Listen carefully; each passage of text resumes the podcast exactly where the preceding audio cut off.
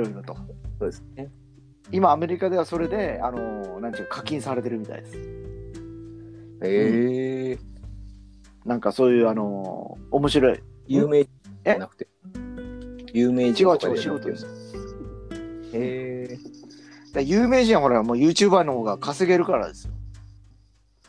あの、ジャスティン・ビーバーとかもそうですけど、みんなプロはほら、やっぱそれなりのスタッフがいるから、テレビさながらの番組作れちゃうんですって。ああ。でも、それなりの素人がやるとなったら、お金も人もかかるからですね。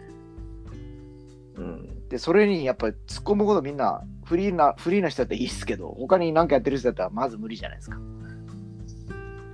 でも、ポッドキャストだったら簡単な時間、空いた時間にこう、ちょこっとサクってやって、取りだめしときゃいいだけで、ポット出しでしょ、あとはね。今日じゃあ2時間あるから2時間取りましょうかって言って、じゃあ2時間でネタ4つ考え考えましょうで、こう、と取っておいて、それを、あの、隔月で出していくとかね。